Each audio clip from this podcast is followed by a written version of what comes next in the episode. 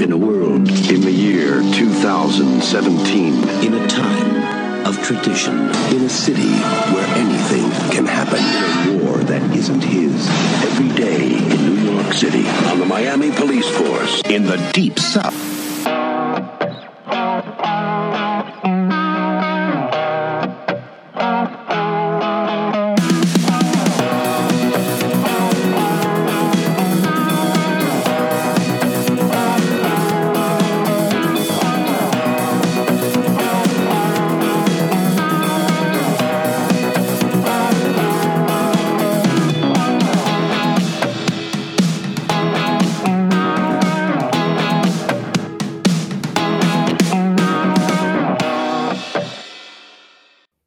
What's going on, everyone? And welcome back to the video store for the latest episode of Late Fees.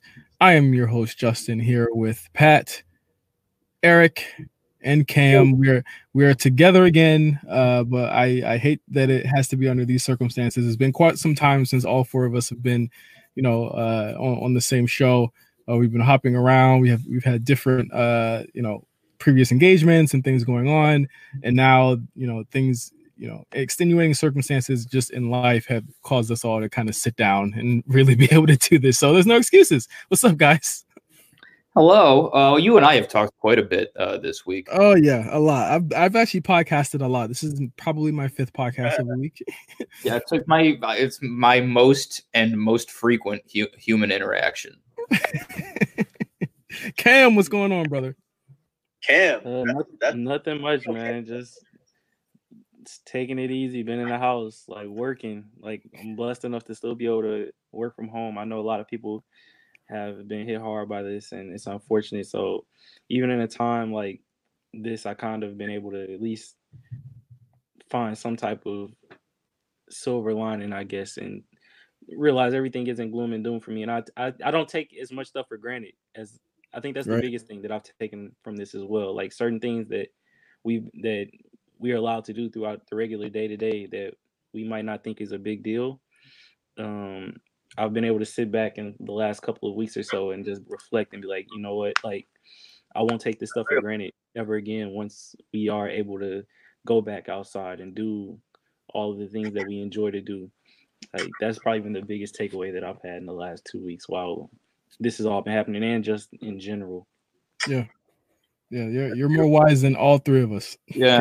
that, that was really that was beautiful for real. No, no, no cap. Uh, so we uh we had to change up the show a little bit. I know you guys are probably uh after the Turtles episode, you were probably wondering why we didn't have a rewind episode. Uh and that's because literally after we did the rewind episode, that's when every or after we did the Turtles episode, that's when everything kind of went went uh, belly up and uh, so many things changed. And obviously me and pat have been in contact me and eric have been in contact me and cam we've all been in contact. It's just just finding the time to be able to sit down and do this. Uh, so we didn't actually have a movie this, this, episode. Uh, just just due to these circumstances uh, but we're going to talk about what we've all been watching, and we're going to talk about just really about the uh, the extenuating circumstances, not only with America but with the box office right now. A lot of things are changing. I'd like I I would fathom to say, as I say every episode after a 9/11 reference, everything has changed again. Yeah, everything's changing once more. Uh, I mean, people are saying there's not going to be shit in theaters anymore. I don't think that's true. Eric, are you in a cabinet? Sorry, I dumped some uh, gluten-free rigatoni in the water. oh my god! you know what? I gotta tell you, I I was uh, eating some pretzels that I bought from the store, uh, and they were very crunchy. Uh, it was the small kind, and I looked, and they were gluten-free. And you know what? The gluten-free pretzels have stayed crunchy for a very long fucking time, my friend. See, you got it, baby. It's we can do this, man. I'm, I'm, solidarity. So uh, a lot of things have been a lot of things have been changing. Uh, just in terms of the box office, uh, I mean, we've had a, a, lot of movies shift dates. I mean, just literally a day ago, the biggest movie, uh, probably of the summer, honestly, uh, Wonder Woman eighty four just got moved to August, which stayed within the the summer uh the summer movie schedule. I think they was that they're gonna limp limp in there.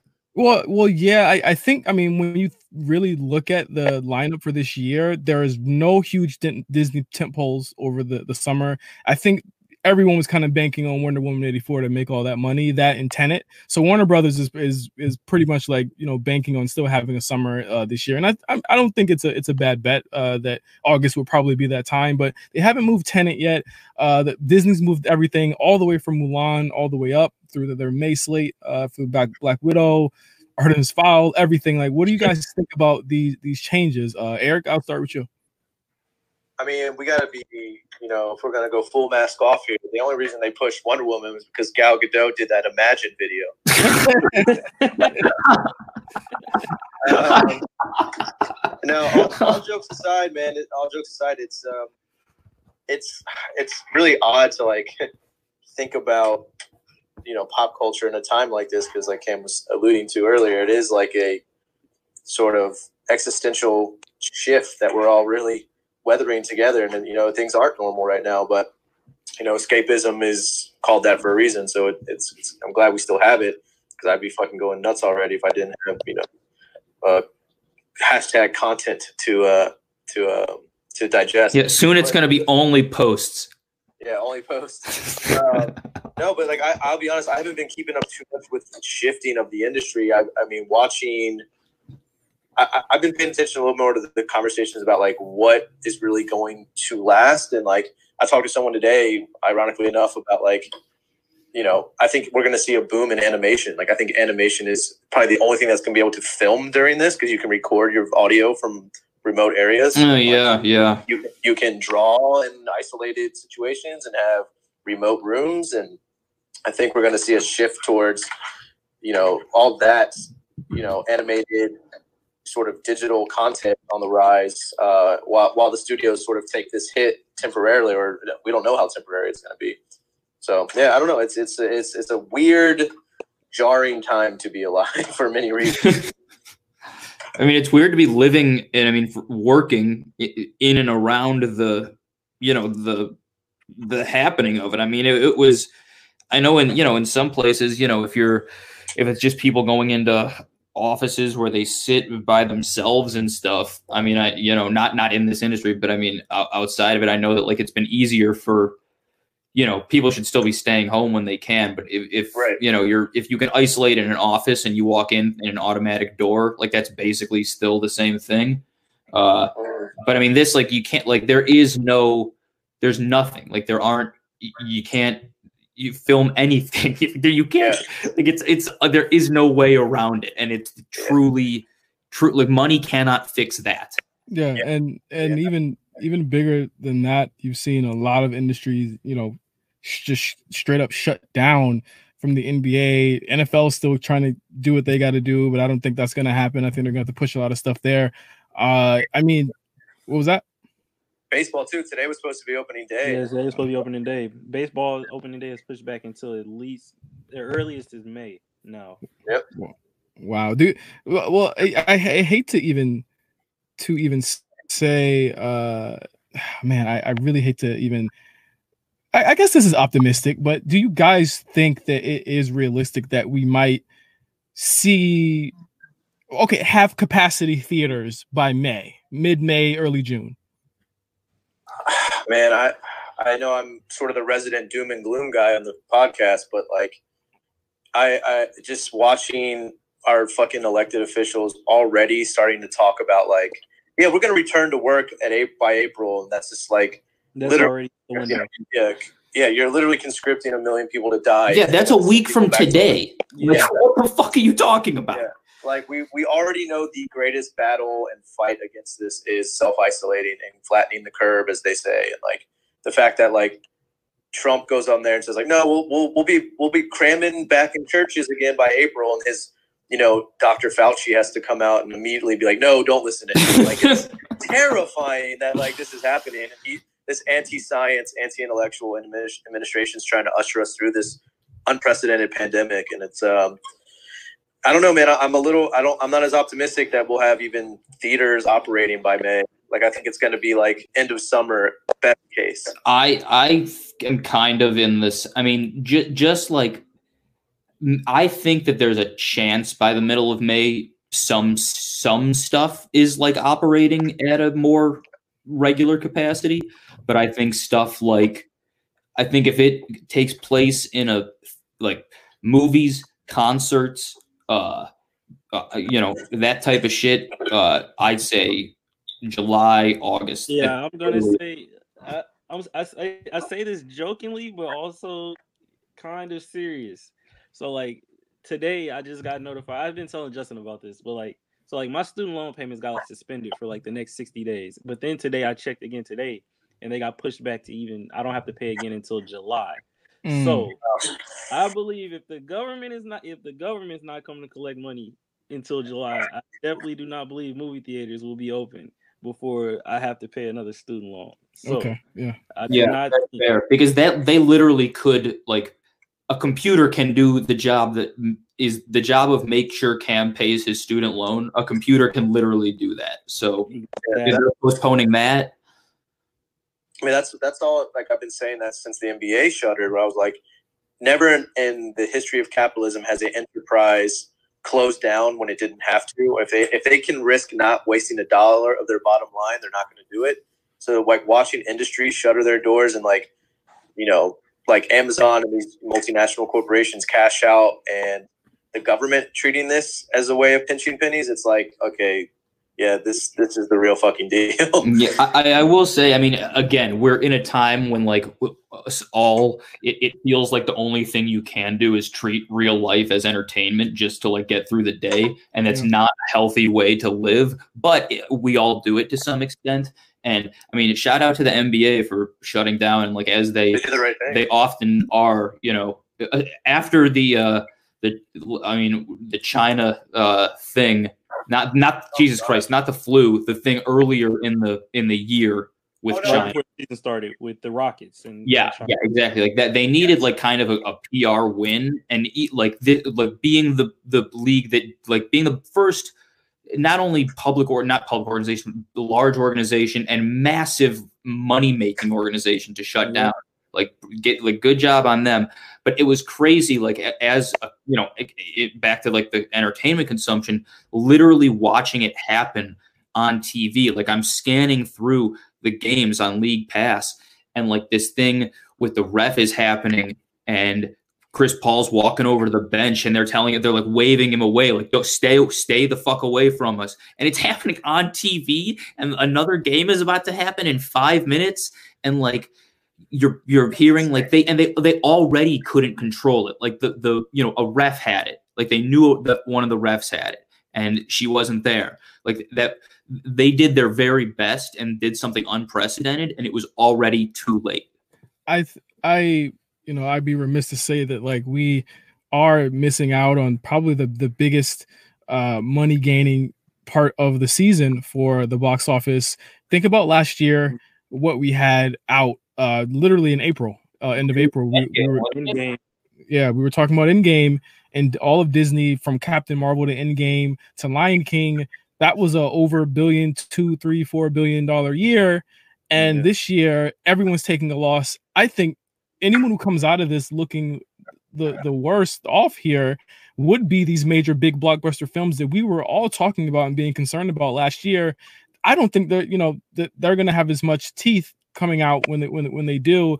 But I do say this: I think this might be the year to, to Eric's point, not only of animation but these mid market, mid level movies, especially horror movies that are coming out as well. Yeah, and they're they're way more justifiable to try the you know day and day of window of you know straight to VOD. Like I thought that was a brilliant move of Blumhouse to throw um, Invisible Man up on you know stream. Brilliant move of Blumhouse. Wasn't that Blumhouse? Brilliant it move. Was, it was NBC. It, it was NBC Universal. It was me. I asked for it and they did it. That's right. Fifi called the manager once again and made it happen. I only use the power for good. It's true uh, got Danny Masterson, Masterson canceled and got Invisible Man on stream. Um, but, but, I mean, just just in June alone, just in May yeah. and June alone, you had like Spiral, uh, the, the Saw sequel in May is now being oh my pushed. god damn! Was uh, it out in the next couple months? Tenet is, is July, that, but that's not a mid market movie. That's like a that's big budget. That's like Yeah, it's a 130 blockbuster, million. huge blockbuster. Excuse me, excuse me, excuse me. Yeah. Uh, you had you had you had you had Candyman in June, which is another like 20 million dollar budget movie. These movies could go to October with Halloween Kills coming out that month, and that could be the biggest month of the year. Is all horror movies in October. Yeah, because they could like, I mean, if if the you know if the curve is flattened or whatever enough, you could get people back in editing suites. I mean, by the end, by, by in time enough to get them out in October. Well, uh, to a quick, you know, pin in that, I think it's, you know, sort of pertinent to this. Like, I work in post production and I'm watching, like, I, I'm worried about another precedent that that's being set. Like, we now have the capability for entire edit teams to work remotely. Like, uh, I've like that's been my job for the past two weeks. Like, I, you know, we've finished shooting, and so we've luckily also have a job in post because we're cutting it. And yeah, it's like we have like team viewer and like this remote access called atlas where they can access they can use their macs at home to drive turn on and drive the avid on the mac that is at the office that they used to use. Oh, that's great. and it's connected to a server. It's like i feel like that's going to shift everything. And i was talking to the person who told me about animation today. She's a tv writer and she's like they're trying to do zoom room. She's like trying to get in this writer's room um, for this like will ferrell paul rudd show that's filming in london. And they're like trying to you know just do everything remotely and like it's yeah it's delocalizing everything in a way that actually works Yeah, you know who's actually going to take a hit is like commercial real estate people. Like yeah they're going to be like, yeah, you know, we don't really mind if we have to pay people their same salaries to work from home after this because we'll save the money on not paying 30 grand a month to rent office spaces. I That's- mean, right. and and I I do have to ask too, Eric. Like, do do you think that it is possible that, again, like we know the box office is like this this monolith that you know they're they're all about using labor and there's a union for this. Like, could there be after this is over? Could could they push for you know work from you know more lax work from home schedules, uh, more you know. I, I mean, just looking at the way that everything's changing now, like, would do you think everything about the way that things are done in post and in actual production could be changed? Oh yeah, and I think I think more people will push for it. It's definitely on the post side. Like, unfortunately, you can't, like Pat was saying, you can't throw money at production stuff. Like, someone's gonna have to have a camera in a location. I mean, you're going to have 50 to 100 people no matter what you're doing. Yeah, yeah, and so like production may not see that sort of malleability, but like I imagine like all of post people being like, oh, now that I know I can work from home, I don't want to work in an office ever again. and I think I think a lot of people are gonna because I everybody realizes now, oh, we could have been doing this from home our whole fucking lives, and uh, yeah, it's it's really I think that's gonna really upend the industry more so than these sort of furloughed production schedules. Yeah, it, it's it's definitely you know, okay? Yeah, yeah, you're good. Okay, cool. um yeah we can hear you. We're gonna leave that in too. Leave that in, Pat, because we're we're literally all remote this time. Yeah, Uh, we are following the CDC guidelines. And if you're listening to this, you should be too.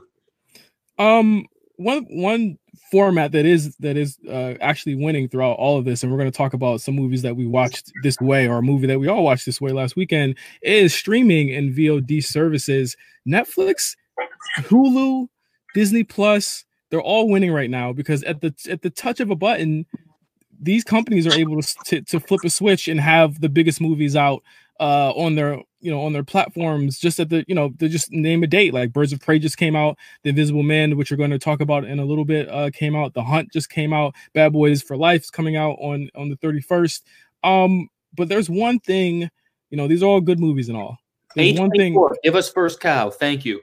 there's one thing i want to talk about and that is tiger king on netflix Yes.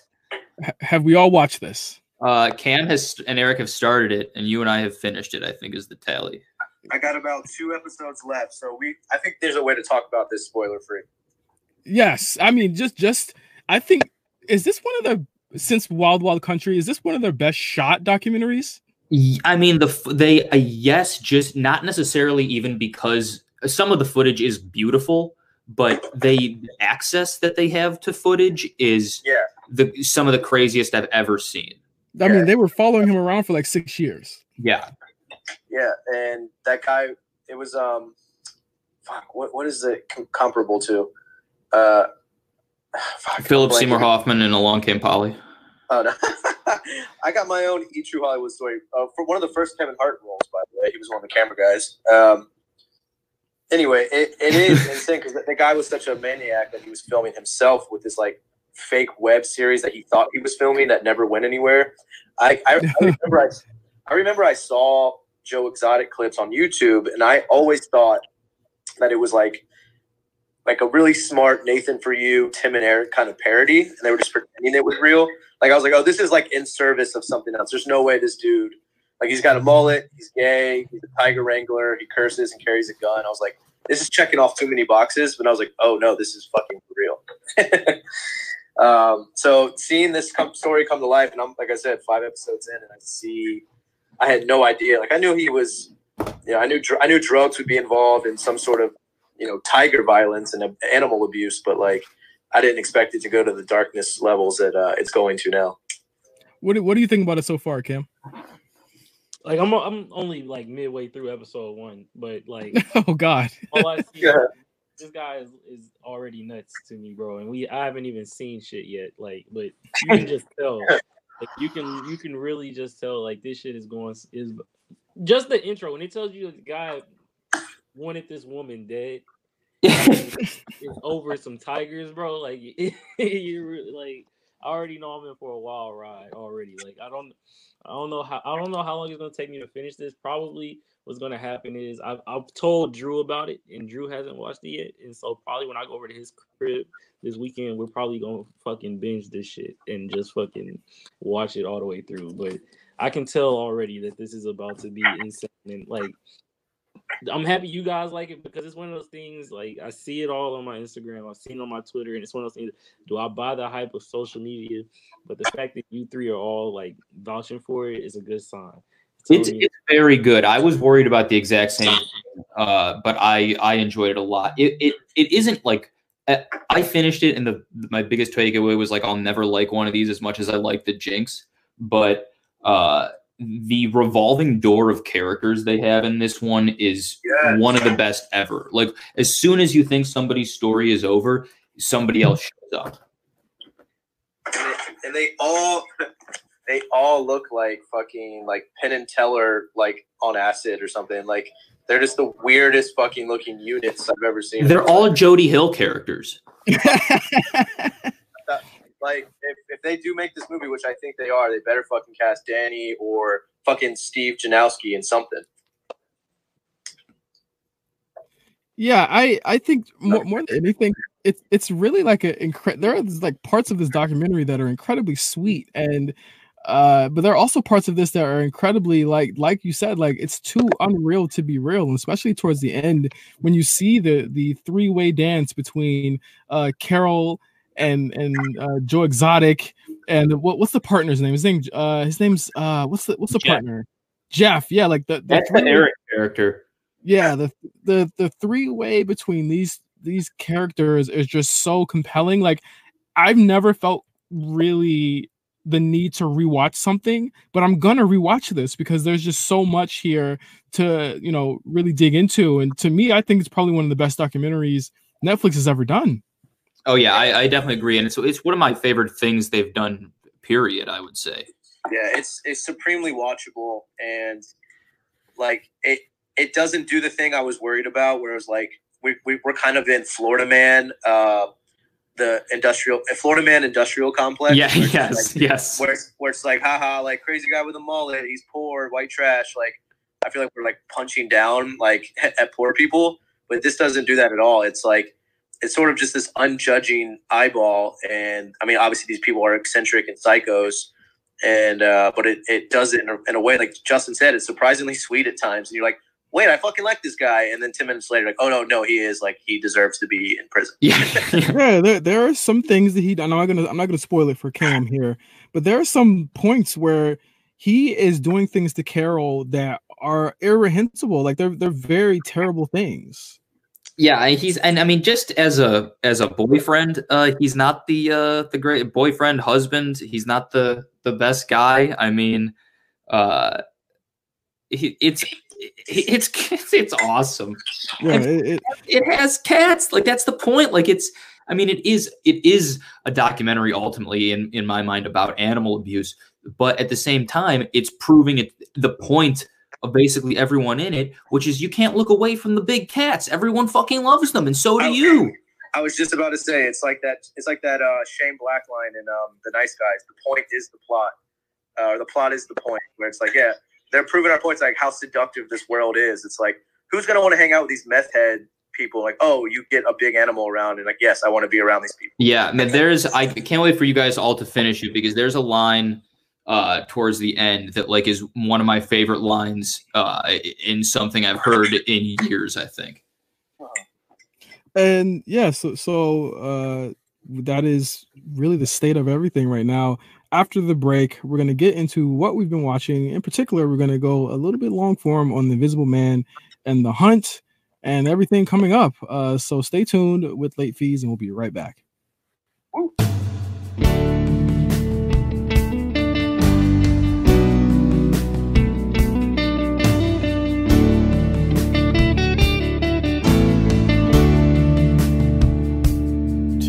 all the hunters to lay down their guns.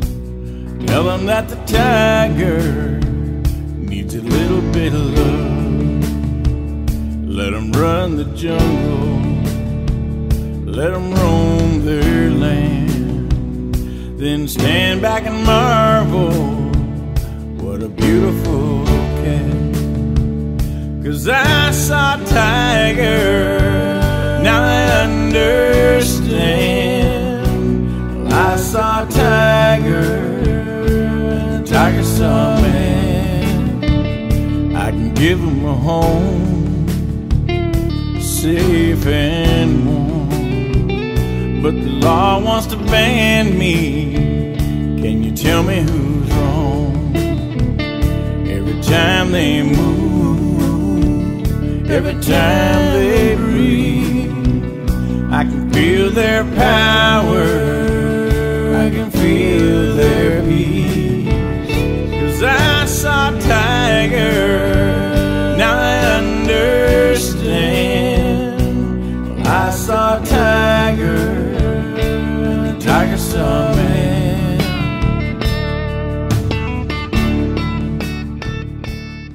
All right, and we are back on late fees quarantine edition.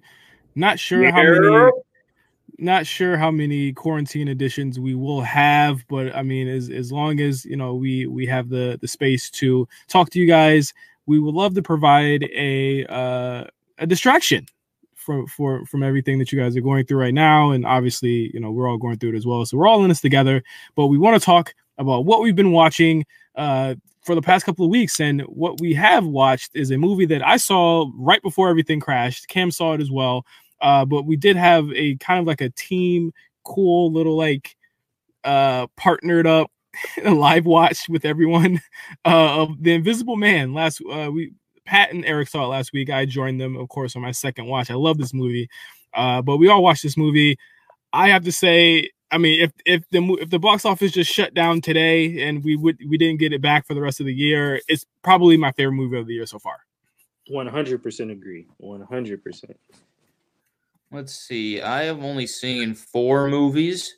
Uh, I think it would it would be my uh, favorite theatrical release of 2020 based on the four movies I've I've seen. Five. I mean- five.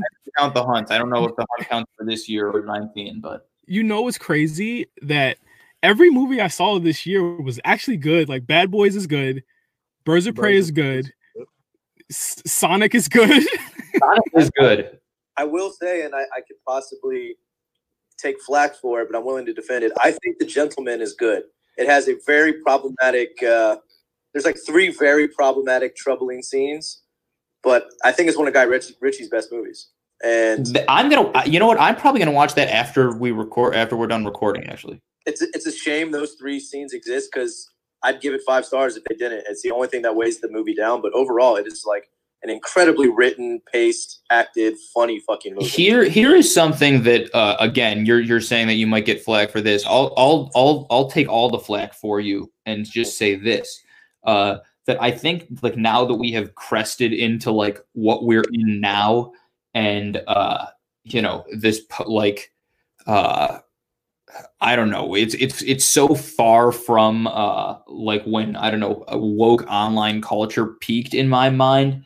I am at this point comfortable saying uh, Guy Ritchie is has always been more or less a uh, semi. Uh, uh, there have been ignorant moments in his films for years. Uh, he's been making them for twenty years. I'm fine enjoying The Gentlemen uh, and throwing out just that. like.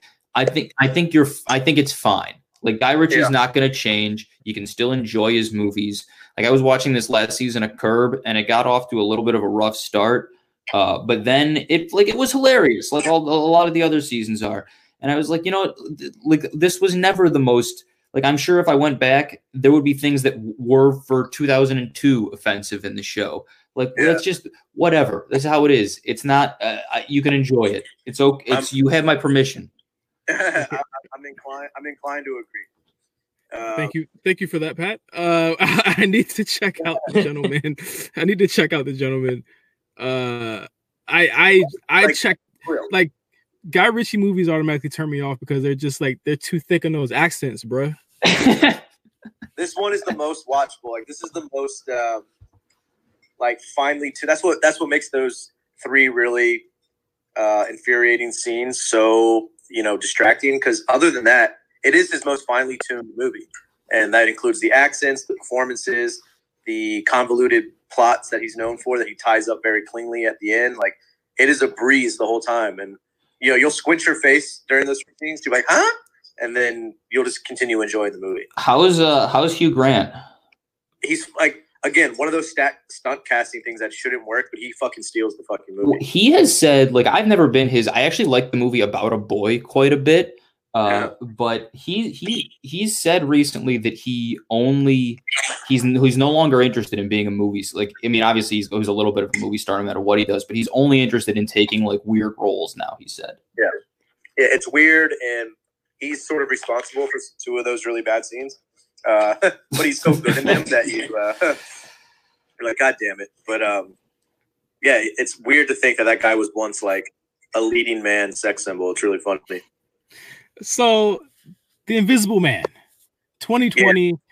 There's a lot that happened that had this movie actually be created, and I I don't think it's a stretch to say that if the Tom Cruise Mummy film had done better, then this film wouldn't exist uh, because it essentially was supposed to be setting up the dark universe. Uh, uh, the less said about that, the better. That was going to be shepherded by Tom Cruise and Russell Crowe. Of course, you know it didn't happen that way. The the, the mummy was more famous for a uh, legendary slight in the trailer than anything else, and uh, they they pretty much scrapped it, which gave uh, Leigh Whannell uh, the the ability and, and the right to actually make a new screen new screenplay out of the Invisible Man that had nothing to do with this, and actually made it a story, a, a tight story about uh, paranoia, PTSD, and more than anything, abusive relationships and gaslighting. Uh, I, I- there are so many things I can say about this movie. I just want to go around with you know to everybody. Uh, how do you guys feel about this? Uh, Cam, starting with you. Um, like I co-sign what you said earlier. Like it's probably my favorite movie of the year so far. Um, this movie, like, I love when I go when I go to see a movie and I think I know what's gonna happen and I, I, I get proven wrong constantly.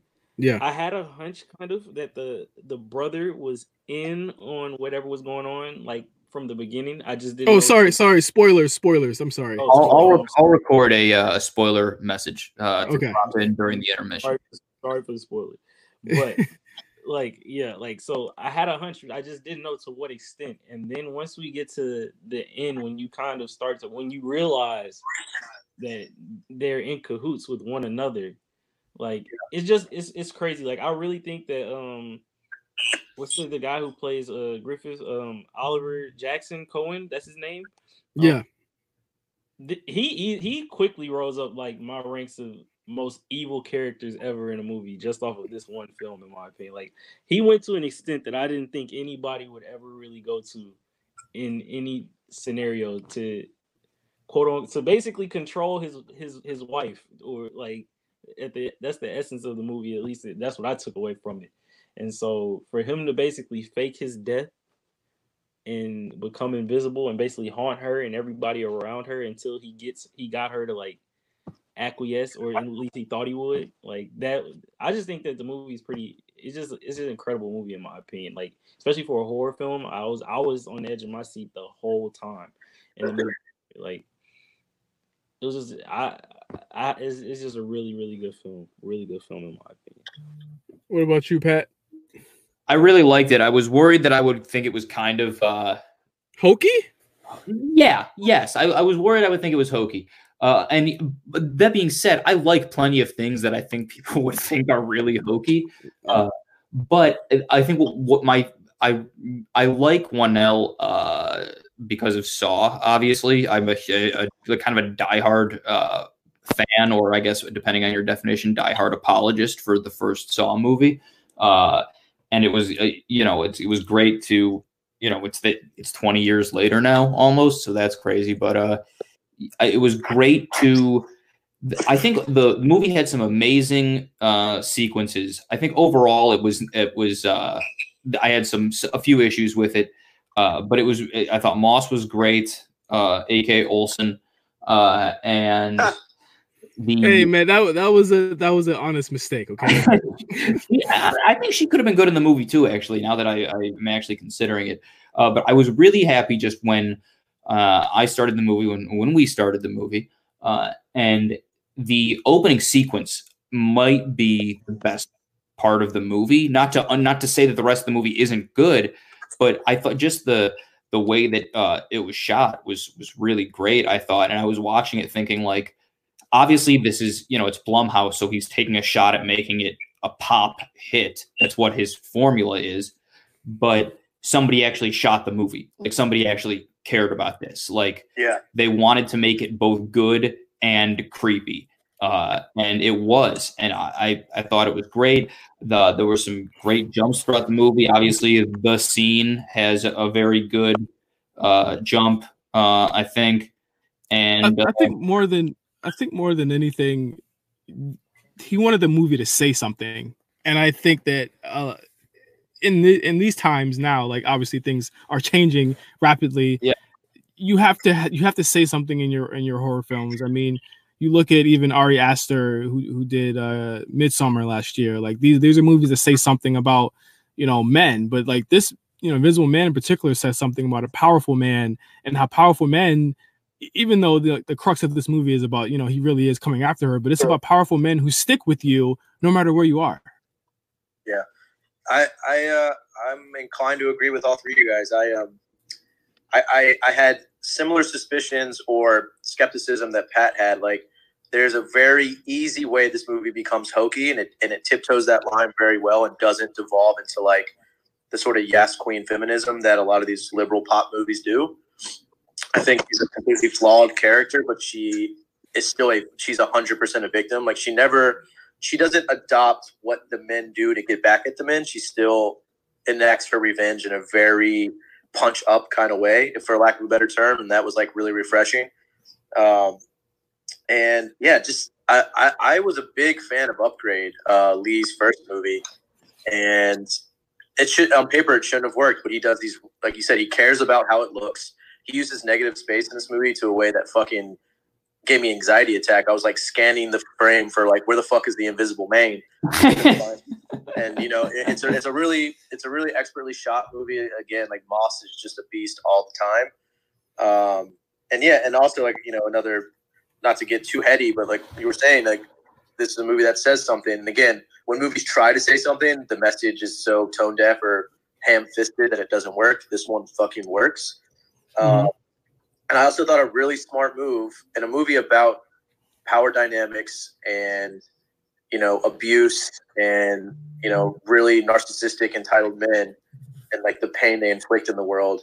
I was really nervous that when we found out she was pregnant that he had raped her and the fact they avoided rape and it was just a switching of medicines which is still awful don't get me wrong but they avoided the rape like trope to further propel the narrative. And I thought that was really smart and sensitive and respectful. Yeah, it, it was, and, and I mean like the the the manipulation of the the the baby subplot, uh, which came out and I, I I've said it like the the last act of this movie is twist central, and I I don't uh, I'll let Pat get to his issues with the movie uh in a second, but like there are so many twists that are thrown at you in the last 20 minutes of the movie that it's almost like too much. And it, it's like we're dealing with the fact that okay you know this is over because he literally uh kind of outs himself in the suit that, that he made like it, it's on camera he's, he's he's killing people openly and doing karate moves and shit like that but it's also like there's another twist that happens and there's a twist on her and there's a twist on him it's like all of these you know congeal into a great movie and i feel like the the they, they stick the landing in the last two three minutes of it but then like bet- getting there it's kind of it becomes like action blockbustery and it's it's really weird I would say that it's not. It, it is. It's kind of block. I mean, it, it is blockbustery, literally, because it's you know like my issue with it actually is my issue that uh is it actually isn't. It's what I texted you that I think that the you. I mean, you kind of know that the brother is probably in on it, or there's a is he isn't he with the brother being in on it for the movie. Uh, but what I think was really broadcast at the end, just when they're uh when they take him down in the house and there's 20 you realize there's 20 minutes left in the movie like as he's dying it's like oh it, it that's the brothers in the suit right now. Uh Mhm. like th- that was the biggest uh i didn't that moment of realization was not really it didn't really translate into a larger issue of uh of me disliking that twist. And uh i think somebody just said his name. I don't i, I, I don't know it but he he was fantastic the brother. Is is Yeah, that it- is that my man from game night? No, no, no. It's a similar looking guy. Um, but it's funny you say that because I was watching it with Noelle and she called it. And maybe that's just a testament to me being a man and being an idiot. Uh, you have an or- or like- invisible brain the baby, invisible baby. um, but when when they when his her sister takes Elisabeth Moss to read like the will and stuff, I was like, oh, this guy's a piece of shit. He's an asshole. He's like making her hear this very sort of gaslighting, manipulative speech. But then the next time we see him, he's like, don't let her win. Like I hated my brother too, and I actually believed the performance. I was like, oh, maybe he's not involved, and I believed that for like a good thirty minutes. So I, it, I, I fell for the twist. It was actually pretty good. I I did I didn't I was unsure after his second scene, but I thought he did a great job in that scene. The like I hated my brother scene. I thought he was Yeah. very convincing there. I thought it was good. okay but the bigger question is like even besides all of that i could have bought the brother stuff if it really just stuck to that. The more interesting part here is in the end of the movie when uh cecilia elisabeth moss's character kills uh kills the boyfriend.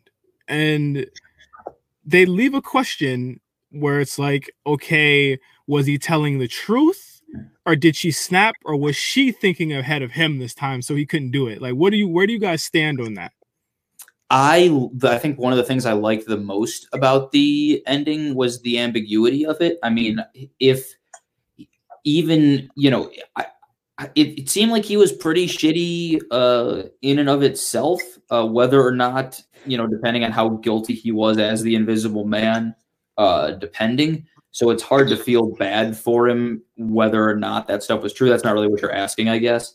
Uh, I thought it was. Uh, I thought it was clever that they, I would say, probably 85 15 made you think that he was completely deserving of it. Uh, but that 15 was a good enough chunk to be like, oh, I don't know. Like, is is she just like is she just kind of going power crazy now? I mean, it's good. Uh, What I liked was that they ultimately shoehorned it into an origin story. Yeah, yeah yeah. It was, they, the brother and the boyfriend are like Skeet Ulrich and Matthew Lillard in Scream. It's, uh, it's you know the, the dynamic duo and yeah it, it was just cleverly laid out where obviously there's enough suspension of belief because he is this master of optics uh, optical illusions and he creates you know these these world altering sort of yeah, illusions so the fact that Sorry, guys. Damn, Hollywood. Sorry, world altering illusions. What the fuck And, was no, that? and it, again, like enough. There's enough clouded. You know, there's a cookie. There's a cookie crumb trail of like how, how this could be set up if he really was telling the truth. If she snapped, like each each one of those alternatives is plausible, and I think that makes them for a really tight thriller. Like you need that sort of air of disbelief and air of mistrust. And yeah, so now is she just as bad for doing that? Obviously not. She's you know this is revenge. Um, but I love how he she killed him the same way he killed her sister, and I thought that was really fucking gnarly. Like that the, the levitating knife. Like I think about that shit all the time. Yeah, the Yeah, way that's the the- dance around in, in any incan- in any uh, iteration of it was really good. the the di- the the knife scene i i again I I can't think of a more ghoulish creepy shocking scene than that just floored the audience in the theater when i saw it I would that. really like to see that in a theater. Well, and then it's again, it's a testament to the sort of restraints that Leigh shows behind the camera. Like it's a pretty bloodless movie until that point. Like it just shows you this the power of like less is more. Like when you when you don't you know showcase or broadcast the violence throughout the whole movie, and then you have one extremely violent scene, it you know it punctuates it so bad. I was like, I like gasped when that shit happened. When they both like they both kind of squinched their face when they noticed the knife floating. She's like, huh? And then her fucking jugular gets slit open. Yeah, it, it was really good. I I think that it was the moment when I was like, oh, I was worried this movie was going to be scary. And this is I hate the it's not a horror, it's a thriller. But uh, I I did really feel like, oh, this isn't this is more of like a, a revenge thriller than anything else. Uh, it does have this horrific, shocking moment that is kind of a jump scare, but uh, you know, it's uh, it, it's it was a, it was a thrilling movie. It, I think it's terrifying in that just like the same way as Get Out, it's gonna mean a different. It's gonna mean different things to different people. And I think if you've ever been in situations where you didn't feel safe and you have been in abusive relationships, this this very well could be the scariest movie you've ever seen because there is that constant threat, and it's there in the movie. It's even there in the scene where she puts the coffee on the floor and she's trying to just wait, and she's like, "Why? Why me?"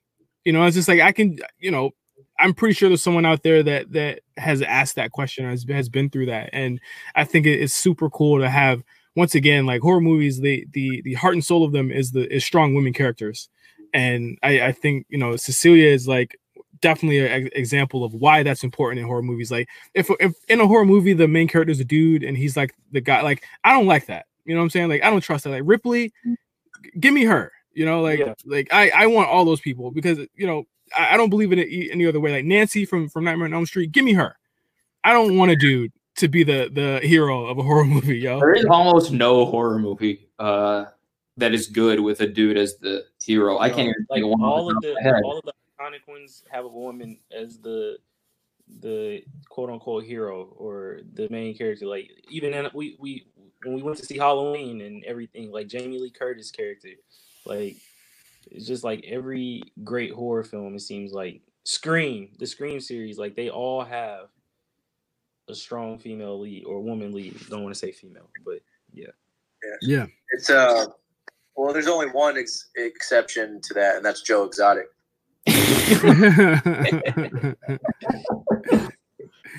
uh all right so uh really quick let's let's go through the hunt i wasn't able to watch all of this movie but i wasn't very impressed by the first 20 minutes of this one pat i know you finished it what were your final thoughts on it Uh, it's. I mean, it's. Here's the thing. I would say it's worth watching at 90 minutes. It's not worth watching for twenty dollars. Uh, it's. I, I saw some comments that it was kind of a both sides movie, which I mean, as we've seen, uh, I think as recently as today, there both sides isn't really a thing anymore because there ain't two sides. Uh, there's at least three. Uh, and the people being skewered uh, metaphorically and literally in the hunt. Uh, I mean, it's you know uh, Biden voters and MAGA people. Like it's there's no both sides in that as far as I'm concerned. I'm fine with both the idiocy of all of those people uh, being uh, you know being uh, ridiculed, whether it's Yeah. through violence or otherwise. I think the movie's just a little on the note. It's it's a, it, it's kind of a try hard movie, which it, I really didn't want to think so because I people always say bad shit about stuff that Lindelof is involved in, and I never agree with them. Uh, Yeah. I this one from the the for some of the performances to the script to the uh, even the production of, of some of it was just a little try hard, uh, and you know that's not cool. um, I Yeah. I kind of tapped out. I kind of tapped out um at the part, literally the first 20 minutes where they're in the rest stop and they're talking about you can call them African Americans now, or you can call them black now. And I was like, I know there there were no black faces in that writers team, and this is kind of uncomfortable. So I'm gonna turn it off now. yeah, it, it doesn't it it gets a little less like politically activated throughout because it just becomes kind of an action movie and again your mileage will vary on how off-putting some of the political stuff is to you and it is like it does do a good job of making all of these people who are doing this like the, the- everybody is a villain in the movie more or less uh, which like that kind of like Gilpin is great in the movie, but even as the lead, he doesn't really feel like somebody who is uh, who's fun. Uh, the again, like I think the characters do say stupid stuff, whether it's racially or otherwise, do get a quick comeuppance, but that's almost like th- th- that's almost part of the problem for me. Like it's too simple, it's too on the nose. It's like who, what what's who is the actual audience for this? It's So would you keep it? Would you keep it in the video store? no, no, uh, Okay. no, no. Uh, I mean, Alright. I, I'd be fine never seeing it again. I'd actually just watched the, uh, the game with Michael Douglas, uh, and it's Banger. not. It's not. It was very good. It wasn't quite the same thing, but he is in a situation where literally, like everyone, it's like a Truman Show situation. Like everyone is trying to fool him, and everyone is like part of this conspiracy against him. And I was like, I didn't love Knives Out as much as some people did either, but uh, The Hunt was a worse, a worse version of Knives Out in in a lot of ways, uh, and a worse movie than the game than the game in a lot of ways. And even though you know most people won't have just watched the game before watching this, uh, I couldn't stop thinking about that. So all around, we are keeping the Invisible Man in the video stores. We're telling everybody to go rent this movie right now. Correct? Yeah, it's it is a little. Here's the thing. I get it that it is nice to uh, be able to see these movies now. I don't. I think it should be a purchase for twenty dollars. That's the price that you'd pay to buy it when it came out anyway. Uh, I think if we're gonna be renting all these fucking movies for twenty dollars, that adds up pretty fast. Just let us buy the movie for twenty dollars right now. It, it's it's actually kind of weird because Birds of Prey released what two weeks before that, and you can buy it now. Or no, no, you can't rent it at a, at a regular price yet, even though yeah, you, it pretty much got its day in the theater. Like it's it got an early release to VOD, I would say, but it yeah, you got a release to VOD. but it didn't get in it like these other movies just weren't in the theater. Like uh the the the Affleck movie, uh uh the hunt for numerous like it, it the hunt wasn't a theater last year and now it's not in the theater this year invisible man its theater run didn't happen but birds of prey had its it was done theatrically I, like p- paying $20 to rent a movie that had finished its theatrical run is a kick in the balls Uh, I do have homework for everyone. Uh, I, I believe that if we can set this up next week or within the next couple of days, I would love to live watch Bad Boys for Life.